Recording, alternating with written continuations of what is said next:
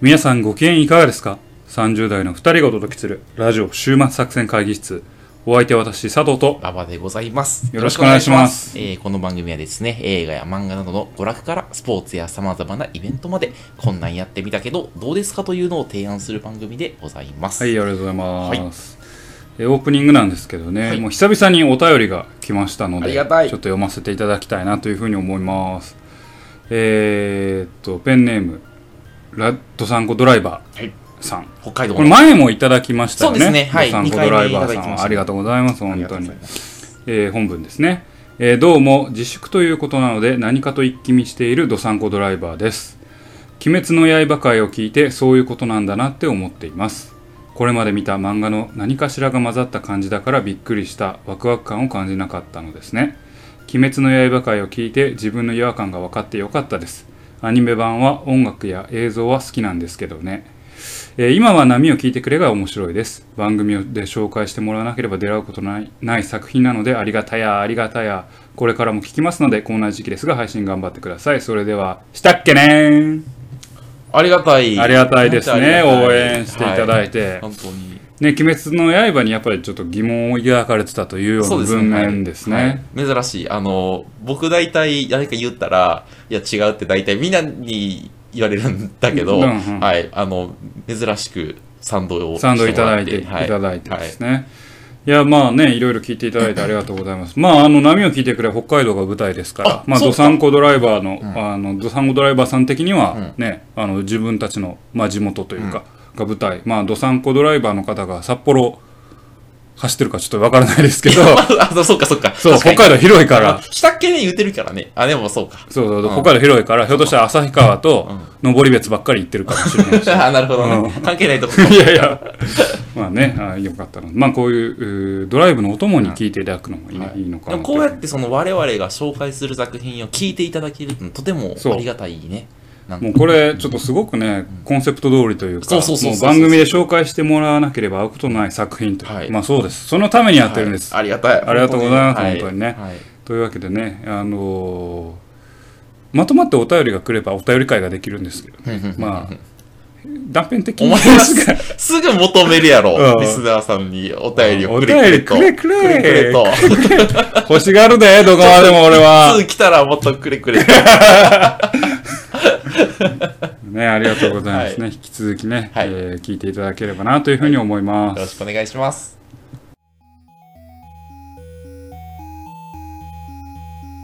さあ、今日も会議を始めたいなと思います。えー今日のテーマはですね、はいちょっと今回からテーマ特集みたいなところを意識していこうかなとはいいうふうに思っておりまして、まあ、一はいつのアニメを紹介するというよりも、まあ、いくつかのアニメをあるテーマで紹介をしていくとそうですねいうこ試みをやってみようかとはい。思っておりまして、今回ですね、私が紹介したいテーマはですね、えー科学文明が失われた世界に立ち向かう漫画アニメです。はいはいはい、はいはいというテーマでいきたいと。で、このテーマに基づいて今日は2つの作品を科学文明が失われた世界世界にに立ち向かうアアニニメ。メ。はい、ありがとうございます。はい。で、一つ目はですね、えードクターストーンというですね、はい今、週刊少年ジャンプで連載中の漫画でございまして、これあの、原作者が、あの、アイシアイシールド21の稲垣先生あ、そうなんですか？あ、そうなんですか？はいえー知らんかった。はい。なので、まあ、あの、前回は、あの、アメフトの漫画だったんですけど、今回また全然違うジはいャンルはいに行かれたと。はい。はいはい。で、もともとその漫画描く人と原作者ちち違うから、うんあの原作だけその人がで、どんな話かというと、まあ、主人公がですね、あの科学オタクなんですね。はいはい。でも実験大好き少年ですと。だからまあ、ジャンプにでは珍しい主人公のタイプやね。で、まあ、なんか運動もできないし、まあ、手先も不器用だけど、とにかく実験が好きですみたいな。はいはいはいで、。その中、ある日突然、空が眩しく発光ししますと。うんうんで、地球上の全人類と鳥だけが石化してしまうんですね。あ、全人類と鳥も。鳥も石化するんですよ。えー、それは知らんかった。はい。で、なんで、物語がスタートして、速攻でみんなも石化するんですね。うん。で、物語の舞台はそこから3700年後に移ります。はいはいはいで、3700年後に主人公は、せ主人公少年の石画がですね、あの、解けるんです。解けるんやはい。で、すると目の前にはもうマンションとかはもうなくなっておりまして、あの、まあ、樹木が生い茂り、まあ、完全に原始時代のですね、うんあの状態に戻ってますと。まあ、縄文時代のレベルに人類の文明が戻ってしまったところから、じゃあその主人公の少年が科学の知識を生かして文明を再興していくと。まあそういうお話というのはいはいがはい大きなお話です。で主人公は、いろんなものを作っていくんですけど、はいはいあの初めはですね、あの、え石化回復液を作っていくんですよ。あの、なんかもう石化してしまった人をみんなでそのあ回復するんだっつって、で、なんかその、なんていうんですか、あの、まあ、自分がなんで石化から復活できたのかっていうそのん謎を解明する中で、うんなんかどうやら洞窟に住んでるコウモリがいて、コウモリの糞から生まれた硝酸が関係してるんじゃないかっていうあの仮説を立てるんですねはいはい。で、硝酸が関係する化学物質の中で何かを溶かす作用があるある物質って考えていくと、えーナイタール腐食液なんじゃないか。ナイタール腐食液。ああ、はいはいはいはい。わかります？うん、知ってるよわ。かります？結構服用してた。服用してないやん。割と割と食後にあれすると、腐食液を。うん、便通が良くなるね。前は。えーっと。で、ナイタールは硝酸にアルコールを加えると生成されるのよ。ちなみにそれは現実にあるもん現実にある現実にあるですよね。はいはいあ、だからこのアニメすごいリアルが、リリアリティがある。はい。はいはいはい。で硝酸にアルコール加えると生成されるので、うんそのその辺になってるブドウから、うんえっとワインを作って、えっとあアルコールを蒸留させてアルコール取り出して、硝酸と反応させてナイタール腐食液をみたいなでなんか調合の比比率とかを、まあ、半半年ぐらいかけていろいろ研究してようやく何人かの仲間の石化を復活させることができるようになるのね、みんなアストロンかけてるから、あそうあそう。そうあドラクエで言うと。アストロンを回回復するわけ回回復するわけね。でそこで3、4人の仲間をようやく回復させることで成功するのよ、うん。で、次に主人公何するかっていうと、いや、ここから俺たちは科科学文明をはあの復活させるんだって言って、科学文明を復活させるための一番初めに重要なもものとして炭酸カルシウムだって言い始めるのね。で炭酸炭酸カルシウムがあれば、えっとまず肥料ができますと。はいはいはい。で、あと、砂と混ぜて燃やせば、セメントみたいなのができるようになるから、うんえっと、強固な家を作れます。はいはいはい。で、あとはその石鹸を作ることができるから、うん病気のリスクも下げられますみたいな。で、あと、まあ、あとは火薬の原料にもなりますって言って、はいなので、たあの、貝殻を拾ってきて、はいはいそれをひたすらく砕くと、そう、炭酸カルシウムができるからっつってやってやっていくみたいな。で、その後なんかね、自分たち以外にも、なんか人間の村落があるあることに気づくのよ。はいはで、なんか、でその村落はなんか石化から回復した人間の村落じゃなくて、なんかね、縄文時代を生きる村落みたいな感じで、なんかもう、なんか、い。先、先住民みたいな。そうそうそうそう、はいはいみたいなの見つけるの。で、その村の、えっ、と、巫女に当たる人が、あ病気で苦しんでると。うんどうやら、えっ、と、あの、後々わかるんやけど、えっ、と、肺炎で苦しんでると。はいはいただ、肺炎を治す薬なんてもう、ないのよ。はいはい。あの、抗生物質。で、はいはい。抗生物質を作るぞって言い始めて、あの、石化はいはい。時代で。はい。で、それのロードマップを描くのね、はいはい主あの主人公は。まず、砂鉄を集めて高温で熱することで鉄を作りますと。うん。で、鉄の棒に雷を落とすことで強力な磁石を作ります。うん。で、磁石と銅板を組み合わせることで発電機を作りますと。で、あとは薬品の保管とか調合には、えっ、と、あと土器では無理だから、えーガラスを作りますとう。ん。で、あの、で、は発電機があるから、えっと、そこから塩とか水酸化ナトリウムとか、えっと、塩酸とかを、えっと、つ作れると。はい。で、その、で、あのあとは、お酒から炭酸とか、え無水酢酸とかを抽出して、その辺をな、なんやかんやで調合することで、サルファ剤っていう、ああの、わかる？あ。うんサルファ剤なんか結構俺も服用してた時期がある、一時期。お前、お、お前、肺炎やった。うん。あの、それで便通が良く、便通が良くなった。うんつうん、でまあそういう感じで膨大なプロセスを一個一個クリアしていくのよ、はいはいでそれをすごいし試行錯誤しながらやんだけどそれを一個一個を階段を登るためにん仲間と力を合わせて試行錯誤を繰り返して困難に始めていくと、みたいな、まあ、すごいなんかか科学の勉強にもなるしちょっとすごいリアリティもあるんだけど、うん。っていうその石化時代に文明が多体化した中で一個一個その科学美術を発展していこうみたいなそういう漫画でございますいかがでしょう？パいやッと聞いた感じあのーいいと思いますよ。いや、あの、最近ね、うんいや、最近思うんですよ。あの、働く細胞とかもしっかりなんですけど今までいわゆる学研とかが書いてた科学漫画みたいなあるじゃないですか。要は、科学とか生物とか、そう難しい知識を漫画にして分かりやすく伝えるためうんうんうんでもそういうのってやっぱりあんまヒットしなかった、面白くなかったっていうのはうんうんうん、ストーリー性に欠けてたからと思うんですよね。勉強はできるけど、ね。勉強はできるけど物語がね。そう、んでも、まあ、最近のこういう漫画の潮流っていうのはちゃんとそのお話があるストーリーがある、うん物語を生きたから使ってるから物語としてあの読み応えがある、はいはいはいそういう価値があるんではないかなおというふうに思っております。お前、便通の話から急に評論みたいな。で、物語もそう、そう、今おっしゃる通り、すごい良くてですね、あのーあれなんですよ。あ僕、この漫画実は本当に大好きで、はいはいもう今、人生ベスト3に入ってるんですけど。あそうなんや。はいあとが二人エッチと、違う違う待って、待ってくれ。二人エお前、ッチドクターストーンに謝る。ドクターストーンと、あとなんだろう。お前、3つ思いついてないのにこいつ言うなよは別にねなんで、なんで、二人エッチだけ入れてる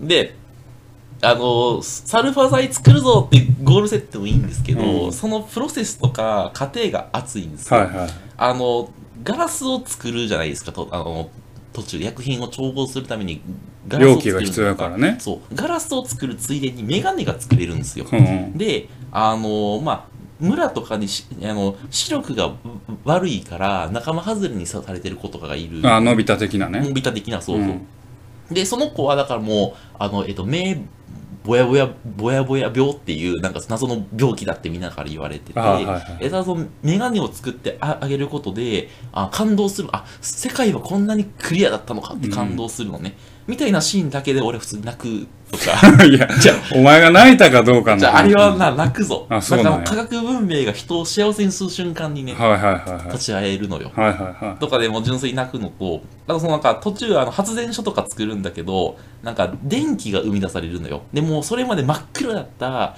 夜の暗闇を電気がと灯すのよ。うんうん。でそれによってみんなそのあの夜の恐怖から解放されるのよ。うんでもそれだけでも普通に感動する。なんかもううピカーってつつくだけで、うんはーって、はーってなる。うん。いやいや、いいと思います。いや、僕そこで思ってたのは、うんあの、僕いいと思うんですけど、科学を肯定的に描く作品って、うん僕は結構好きというか、あの、ポジティブに見てるんですよ。はいはいはいはい。結構、まあ僕も SF 好きで思うんですけど、科学を否定的、ネガティブな対象として描くものおって結構多いと思うんですよね。例えば、例えばというか、たうーんちょっと例えっていうとあれだけどまあ、もののけ姫も一致だよね。ん科学が生み出した自然破壊。いまあ、自然破壊の方にあれがあるけど、うん要は科学って人の生活をおー満たしてるっていうことよりも、恐ろしいこと。例えばもう監視社会でもいいわ。今の、あの、いろんな、あの、まあ、信用スコアみたいな話でもあるけど、そういう科学技術、情報技術の発展っていうものは、ネガティブな世界なんだよ、ネガティブな側面にドラマがあるんだよっていう作品が多い中で、科学技術、まあもう基礎的な技術だけど、技術の発展が、やっぱり人々の世界を楽しくする、明るくするっていう、こう、あの、ポジティブな側面を描くっていうのは、僕は漫画としていい、あの、ちょっと、まあ、こうネガティブな作品が多い中で、ポジティブに思うのかな。ああ、なるほど、ね。思いますね確かに。我々サイコパスの話めちゃくちゃするそうそうそうけどそうそうそうそれは確かにそういう側面あるよね。そうそうそう確かに。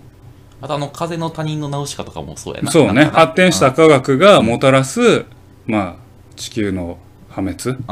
じゃないですか。悪化みたいな。悪化みたいな。まあそうよね。確かに。うん。ありがとう。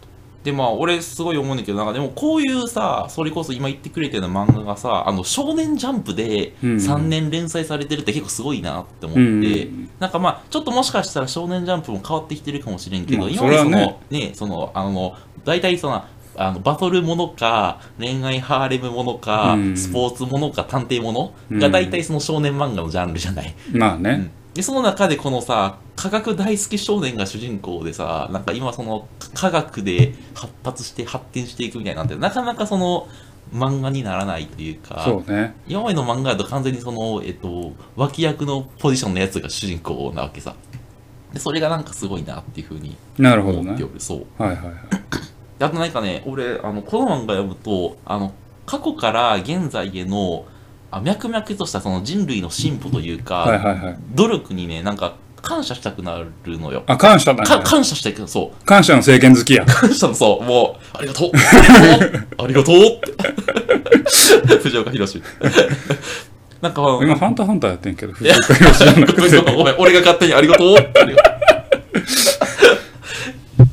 で、ちょっと話続けると、はいはい昔の人はさ、それこそそのルールとかその自然の法則がわからない中で、日々試行錯誤をさ、重ねて、ちょっとずつ、あの、今の文明を築いてきたわけじゃない。で、なんていうの、そう、だから、人間参加みたいなのがすごい大きなテーマとして流れるのよ。でみんななんかそのあのなんていうの文明が失われることにすごいその苦々しさを感感じる登場人物が結構たくさんいて、はいはい。でその自分も歴史の一員としてなんか人類の進化のためにちょっと頑。張ろうかなっていう気になるという意味でちょっと元気になるはいはいはい。漫画ではあるなというふうに思っておるよと。そう。あとね、あの佐藤さんの好きな話だと、あ敵役がみ魅力的なのよ。はいはいはい。なんか、あの、物語の序盤で、司くんっていうね、あの、若者を復活させるんだけど、うん彼めちゃくちゃ強いですと。うんあライオンとかも素手で倒せる。あ、そういうとこはちょっと、あの、現実味がないのね。あちょっと少年漫画。あの、人類、ささあの、なんだっけ、人類最強みたいな感じの、あの、高校生みたいな意味のね。うん。で、か、彼は、あのちょっとすごい純粋な人なのよ。うんで、このまま全人類を復活させていいんだろうかってうん彼は考え始めるのね。なんか老、金持ちの老人を復活させると、まあ、所有権がどうのとか言い始めて、また、あの、なんか、あの、資産を持つ老人が持たない若者を搾取するような世世の中が復活するんじゃないかって彼は懸念するのね。うん。だから、えー若者だけを復活させた方が、えー人類社会にとって良いんじゃないかっていうはいはい思思想を持ってるわけね。はい。で、ただ主人公はとにかく科学文明を復興させたいので、あのーし思想面が相違するのね。うん。だから、あの、あの、えーとね、司帝国っていう脳筋ばっかりが集まる国と、うん主人公による科学帝国っていう二つができて、そこが戦争になるのよ。うんで、でえっと、俺はね、えっとね、アニメ一期24話みたいんやけど、えっと、戦争がこれから始まるぞってとところで今、あ終わってるねそうそうそう。で、これから戦争みたいな。っていうのが、あの漫画。だから主人公も主人公の理念というか思想があって、あそこはなんか、一部共感できるところがあるから、いいなというふうに思っておるという感じでございます。それがまあ一つ目のやつですね。はいはいはいあの科学文明、あの、ドクターストーンでございます。二個目に紹介をしたいのが、えー本好きの下克上っていうアニメですと。で、もともとこれはですね、えーウェブ小説出身で、なんか2010年代のえーウェブ小説総合ランキング2010年代。そうそうそう。な2010年から2019年において、えー第7位に入っている作品でございます。中途半端やな。うるさいな。1位はソードアートオンラインあ、ですそういうことなんで、ね。2位はいが、とある魔術の金書目録シリーズみたいなやつ。あインデックスみたいなねあ、そうそうそうそうそう。ぐらいの、だから結構い有名どころが有名どころの中で7位に食い7込んだんや。位あこのこの10年で7位やから、まあまあやっぱり、あのなるほどね実は知られてないけど、まあまあ有名な作品。なんか守備めっちゃうまいセカンドで、まあ打率2割8分ぐら7い。番セカンドの話してるよな。野球なんかな？結構バントとかうまくて、エラー少なくて三振少ない。出塁率あって、まあ塁に出たら何でもできるタイプの選手のことかな。ち ょまあちょっと違うけど。っとあるんや。どちらかというと、くせ者パターンじゃないくせ者パターンあの、元木みたいな。昔の巨人知ってるやつしかわからん。で、これどんな話かというとやな、あの、一言で言うならば、えっと、異世界でのものづくりの喜びを描いた作品です。はいはいはい。で、これもちょっとあの、やっぱ主人公が知識がある系やねんけど、うん根っからの本好きですと、はいはいでとにかく本を読むのが好きな、えー女子大生だったんですね、主人公。は今度は、えっと、女性ですと。うん。で、ある時不幸にもこの方亡くなってしまいまして、うんえっと、い、あの、病気は？あ、え、原因は？えっと、原因はまだ明らかにされてない。あそうねんただ、異世界に転生するんですよ。はいはい異世これは異世界です、これは。はいははいい。で、5歳で病弱な女の子の、えっと、えっと、マインっていう女の子うん。として転生をします。うん。で、彼女は本好きなななので異世界にも異世界の本があるんじゃないかと思って、いあの異異世界の本を探し探し始めるんだが、うん。その異世界はなんかね中世ヨーロッパみたいな世界観になってるんですよ、で科学技技科学文明の発達水準がえっ、とね神がなないのよ。あえっとね羊皮紙しかない、うん。うん、だ本がすごい貴重品なのね。はいはいだから貴族しか読めない。感じになってますと。で、あの、で、マインは仕方ないので、まあ、本がないなら、まず紙作るかうんうん。って思って、あの、まあ、すごい病弱な体なんだけど、試行錯誤を重ねながら、えっと、えっと、紙を発明する。紙作ってみた。あ、そう、紙作ってみた。あの、木から紙作ってみた。作ってみた。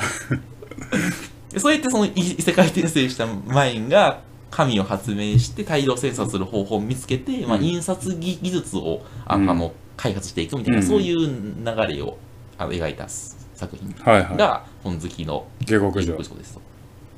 でまあ、あの科学文明が失われた世界に立ち向かっていくっていう意味ではドクターストーンと共通点があるんですけど本好きの下克上が面白いのはどっちかというとですね。交渉とかネゴシエーションにあの重きが置かれていることですと。あのドクターストーンは割と原始時代だけど、はいはい。本好きの下克上は中世まあ文明がある程度ねあるという。そうそうそうそう、はいはいなので何か新しいことをするにしてもなんか商業ギルドとか、はいはいはい。貴族とかなんか他のステークホルダーとうまく協力関係なる。ほどね。実際の会社みたいな感じになあってるそうそうそう、はいはい。でそれをうまくできないと邪魔されるとかうんであるのね、だからだから同じ科学文明の復興なんだけどなんかその他のプレイヤーとの心理戦というか、うん。交渉みたいなのをあ描くのがすごいさ作品としての特徴でだからその主人公も科学者というよりは商人なので、うん。商人とか起業家あなるほどね。あの顔をしてますと、うん。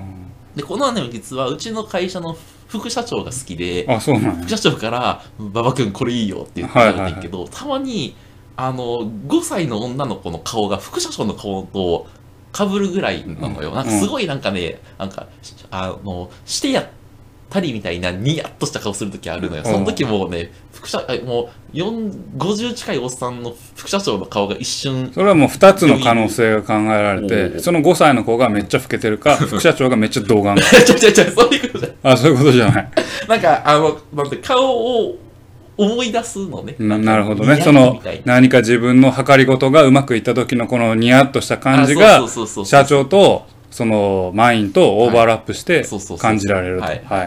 はい、そんな感じ。はい。だからキャラクターがその、うん、あの、し商人の顔をしているのが、はいまあこ、こっちの特徴です。ははい。い、はい。ちょっとまあすみません、長くなってしいまいました。やいやいやいや、はい。っていうところでですね、今日はあの科学文明が失われた世界に立ち向かう漫画、アニメのヒットしているっていう話をしたんですけど、はいはいはい。まあ、それが、なぜ、まあまあヒットしていいおーいいう話をいいですね今日はディスカッション聞したいなと。きたいな私の仮説をあどうぞどう述べぞましょうか。はい。えちょっと佐藤さんはちなみになんか、いやい感や。想あります？えー、そうですね。なんでだろうな。ちょっとまだわかんない。じゃあ、ちょっと私の仮説からバラバラとお話をしようかなと思うんですが、なんかあの、まあ、あの、ドクターストーンも本好きの帰国上も、なんか個人が世界に立ち向かうみたいな漫画、うん。アニメみたいな意味で共通点があるなと思ってて、で、なんかさ、その、あの、えっ、と、エヴァンゲリオンとかさ、うん。最終兵器か彼女みたいなさ、あまたそういうの来たね。作品、む昔の作品一応なんかあれこ個人が世界に立ち向かってまあまあね。そうじゃないですか、なんかやっぱりリアリティがないよなと思っていて、うんはいはいはい。でなんかドクターストーンも本好きの下克上もすごいそのリアリティがあるのね、うん。そのドクターストーンはその化学物質をちゃんとその調合していくから、はいはい。一個一個その、えっとロジックにリアリティがあるし本好きの下下克上もそのいろんなステークホルダーを一個一個そのこう調整してね。そう調整していくってすごいリリアリティがあるのさ。でそういうなんかリアリティの中で、まあ、ある種その絶望的な状況に置かれた個人があ諦めずに一歩一歩試行錯誤していってあの努力して最終的にその世界のありようを変えていく。みたいなのところのは話の構構成になっているよなと思ってでなんかあある種そのなんていうの？個人のプレイヤーが世界のルールをもう地道な努力をしてルールを改変するみたいなお話、でなんか前ちょっと魔法少女ままどかマイカの話をした。があれはなんかルール改変の話じゃないですか、うん。ただなんかあの、どうやって世界のありようを改変するのかっていう、ハウの部分は魔法少女まどかまいいかは語ってないと思うのよ。うん。なんか、ルールをか改変するんだって言ってはいいいるが、どどうやっては描いてないのだが、ドクターストーンとか本好きの下克上は、ハウの部分、はいはいはいなんかこう、どうやってプロ、どういうプロセスとか過程で世界のありようを改変していくかっていうのをなんか丁寧にリアリティを持って、そしてそれを楽しめるように描いているっていうのが、いや、それはすごいよなと思ってて、いや、これがむちゃくちゃ面白いのかなっていうふうに思ってますと。で、まあ、あの裏を返せば、その、まあ、みんなその世界のありようを豊かなものに改変するんだっていう、俺はこう、なんか自分の生きる意味みたいなのを、なんかやっぱりその、なんていうの、こう世界を変えるんだっていうその物語の中で自分の人生の意味をその意味づけたいんだろうなみんなって思ってて、あの、えっと、あの、えです。世間一般の人人たちは。で、そういう中で、ただうまくいかないとか、他の人に邪魔されるとか、なんか絶望しそうになった時に、この漫画を読むと、ああ、頑張ろうって思うのかなって思った。ありがとうござはいます、ていうのが私の仮説。はいい、いんじゃないですかねまああの、ね今ベンチャー企業とかがいろいろね出てきている社社会で、うんまあ新しいことに挑戦するっていう土壌がまああるとはいはいはいはい。だから物語の中でもそういうえー今までなかった価値を出すキャラクター主人公っていうのが描かれるでそれが受け入れられる土壌っていうのが今世の中にあるんじゃないかとはいはい。いうことですよね。あ、そうそうそう。はいはいはで、みんなそのね、なんか、うん、自分の生きる意味みたいなのい。は、うん常にも模索してて、で、ただね、何かこの意味で生きようと思ったら大体邪魔されたりうまくいいかなくて、うん。はあって思った時に、このいう漫画が刺さるっていう構造？あの一個いいですか、はい。僕ヒットする理由ね、今のだとに絡めてなんですけど、あのヒットする理由は、うん。ある程度成功が見えてるからだと思うんです。というのも、神の有用性とかうん。神の価値とか、うん。あるいはその現代文明の価値とかっていうのは、行き着くところもう読者は分かってるし。成功するっていうの物語上成功するだろうなっていうのが見えてるじゃないですか。だからその先がある程度いい意味で見えてるんですよ、読者にとっては、うん。それがまあなんか僕今ベンチャー企業って言ったらベンチャー企業との違いで、うんベンチャーって無双じゃないですか。こんな未来を定義してみるぜってベンチャー企業出すけど、社会の人はそれが本当にいいものかどうかあるいは成功するものかどうかよく分かってない、けど物語として楽しむときに、ん。多分それじゃなかなか難しくて、うん。なぜならばその価値がまだ分からないから、でも物語の中で神って絶対いいものだし、この神というものを使って世界を変えていくんだっていう最終的なゴールがなんとなく見えるわけですよ。絶対世界は変わってくれるって。この神が成功すればっていう。だからこうちょっと神ってあの神様的な俯瞰した視点でうん読者は読めるから、うんなんかでしかも一歩、ま、文明が退化時時代に新しいことをしているこの立ち上が新しい価値観で世界をより良くしていく人の物語に共感しやすいし面白いと思うのかなと思って。まあそこはちょっと安心できるよね。あそう安心できるからってういうのがそのバックボーンになってるのかなっていうのを今ちょっと聞いてて思いん。ましたね。確かに。なんか、ななんか、この技術ほんまに流行るか？みたいなのそうをな不安に思いながら読むの読むのは、はそうなかなかできなくて例えば全く新しい技術を取り入れましたってなった時に物語が冒頭でも言った通り行き着くところは負の側面をフィーチャーしがち、ああ、なるほどね。うん。うんでも今ある技術まあもうドクターストーンとかやったらもう火を火を起こすとかそんなレベルでしょあ、まず火を起こすとこからは、あでしょのだから始まるよ。結局人間が発明してきたものの価値を再確認するでもそれの有用性もいいの分かっ価値が分かってるから、安心して見ていられる、でそれで世界がどんどんうまく変わっていくことが一種カタルシスになってるのかなという分析、ああ、まあそうだね。そうだね。安心感は大事だね。そうそこが多分ポイントなんだろうなで逆に言うとベンチャー企業の人はすごいよね。あの、自分がこうなるればいいんじゃないかって無双したものを信じないといけないじゃない。そうそうそうそう。だからそれ、れは多分ドキュメンタリーとしては面白いけど、アニメ漫画にすると多分あんまり刺さらないような気もする。はいはい。なぜならば未知だから。まあ、大衆には刺さらんな。そう大衆には刺さらんと思う、ん。うん。だからフィーチャーする部分が変わってくるかなはいはいはいはい。その挑戦心みたいなところをもうちょっと重重く描いた方がよかろうばいなと思。東京グールとかはでもあれか。なんかそういう意味だとなんか、うん物を作ったりしてへんから、あれは価値観の話をしてるから、うん単純なの、うん。その概念的な意味での価値観で、その物がもたらす人間の価値観の変革、うん。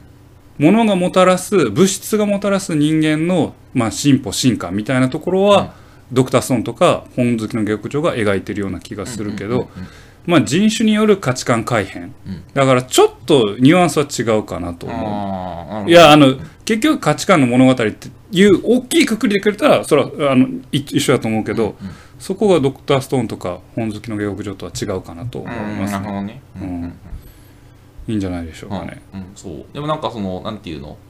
あのまああの日常生活でさ俺はこの物語のに沿って生きるんだってまあ人々は今生きてるわけじゃないあの自分もふ含めてさ、うんうん。でそれにつちょっと疲れた時うん。にああなんかこいつら頑張ってるなって思って元気になるという意味ではその科学文明が失われた世界の中であの、ひまあ、すごい試行錯誤しながらうん。頑張るアニメって俺はいいなと、うん。そう。このテーマでの漫画は今後もちょいちょいで出てくるんじゃじゃじゃこのじゃジャンルうんの漫画はちょいちょい出てくると思うし今後もちょっとね読み続けたいなと私は思っているところでございますはいあ、締めるの俺？今回。締めるの俺か。はい。というところで今回は、えー科学文明が崩壊した中で、えー世界に挑戦するアニメというところで、えー本好きの下克上とドクターストーンの2つを紹介させていただきました。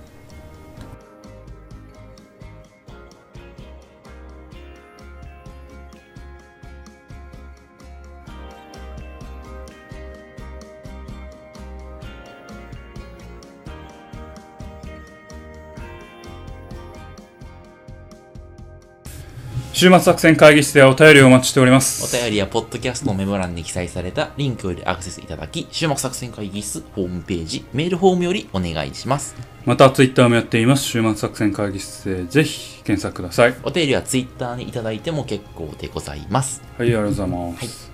あの、僕、ドクターストーン聞いててね、ちょっと面白いことを思ったんですよ。あら、あの、なんか先住民みたいな人いるでしょ？あ、先住民いるよ。うん。人間の発明ってまあ物だけじゃないじゃないですか。ゼロっていう概念を発明されてるんですか？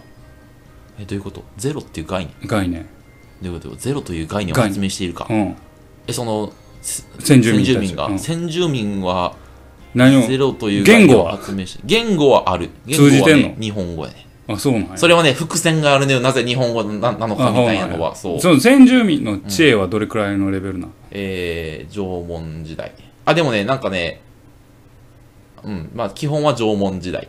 石器時代。うん。人間の発明ってさやっぱりこう物だけじゃなくてゼロを発明したことによって、んゼロっていうものが存在するっていうか、まあ、ゼロと定義したことによって、うんうんなんかあらゆる科学文明が結構発達したっていう側面もあるんですよね。ないっていうことを定義したっていう。なるほど。うん、うん。ゼロっていう概念はもう彼らは分かるのかいや、ない、数字はあったけど、ゼロって概念が。なまあもうもう30しもう自明のことだよって感じなのよ。いや、わからん。それはちょっと、どうなってるんやろな。うんなんでなんで？いやなんとなく。いやゼロが知ってるかどうかで結構いろいろ変わったりしそれ結局数学の発展とかになってくるし科学の発展に数学の発展って結構うわ、でもなんか、重要な側面だし。えっとね、なんか、百物語っていうのが出てくるのよ。なんかその、昔の、いや、違う違う違う、あの、む、昔の人が、あの、昔の知恵を、あの、それこそ、え神がないから、ドクターソン時代、あの、口頭で、ああのー伝承するわけ。伝承していく話があるあ口伝ね。そう、口伝で。でうん。それに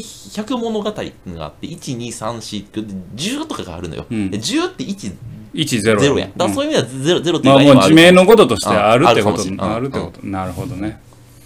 そういうことか。ななんでそんな急にお前あれなんそうゼロに。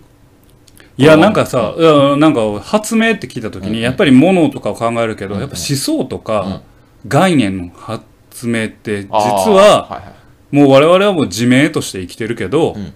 結構すごいことでゼロを知ってるかどうかっていうのは結構、まあインドで昔ゼロっていう概念が作り出されたっていうけど何もないことを定義するだけでも世界がこんなに広がるというのが結構すごいなってあ思っていて。なんかあれらしいな、えっと、何だっけ、未来っていう概念がない部族とかいるらうしいな。んなでそうするとなんかもう、3日後とかのこと考えられへんらしいな。そうそうそう。んだから。そこって結構発明の中でも結構面白い部分でああああああ、まあそういうのはどうなんかなってちょっとふと思った。はいはいはいはいはい。ね、部族で言えばなんかな、イヌイットだかエスキモ、まあイヌイットの方。白っていう色も複数彼らは。定義がある識別できるのね。識別できるうん白の中でもなんちゃらホワイトみたいなそがいろいうろあそそうそう。るわけね。だからそういう概念をの発明っていうのは、うん実は科学の基礎というか、全ての人間の思考の基礎にあって、うんそういうのの発明っていうところにはあんまタッチしないのかなっていう疑問があった。まあ、まあちょっと難しすぎんのかな。あーそうやな。ちあと漫画的に絵にならんよね。今思ったけど。ゼロという概念が概念が。ちょっとなんか、やっぱりそれは科学でやっぱ物質がある方が面白いもんね。なんか何漫画的には。のがあって、それによって何か今までできないことができるようになることによる、対あのね、ね。そのね。感動とか、ね、うん。あとポジティブな面を描くのはあれだけどネガティブな面は描結局は描かないんですか？けどね、今のところない。ただ、えっと、今後、そのつ、つかさくんがやっぱり問題提起をしてるから、あの、ね、このまま全人類を復活させて、本当にいいのかと。あまあねそういう大きい問題です例えば火の使い方一つでもさ、うん世界を破滅させるわけじゃないですか。それで言うとそう、あのね、えなんでそもそも全人類が石化ししたのかっていう謎が解けてないのよ。うん。でもしかしたら人為的に誰かが石化させる可能性があるから、そういう意味でその科学文明を人類石化うん。にだ誰かが使ってる可能性もあって、うんその辺がまあ多分今後のテーマになってくるんじゃないかと、うん。わかりました。大きな謎があるので、まあ、はい。そういうストーリーがあるのがやっぱりねそういう科学漫画としてちょっと一線を画しているところなのかなとあまあいうふうに思いますね。ない。はいわかりました。ちなみにあのこの本好きの下克上とドクターストーンは両方ともえっとあああれだ。アマゾンプライムで。無料で見ることができますので、はい、ぜひご覧いただきたいなというふうに思っております。というわけでお送りしてまいりました。ラジオ週末作戦会議室。本日はこれに手を開き。お相手は私佐藤と。馬場でございました。また聞いてください。さようなさようなら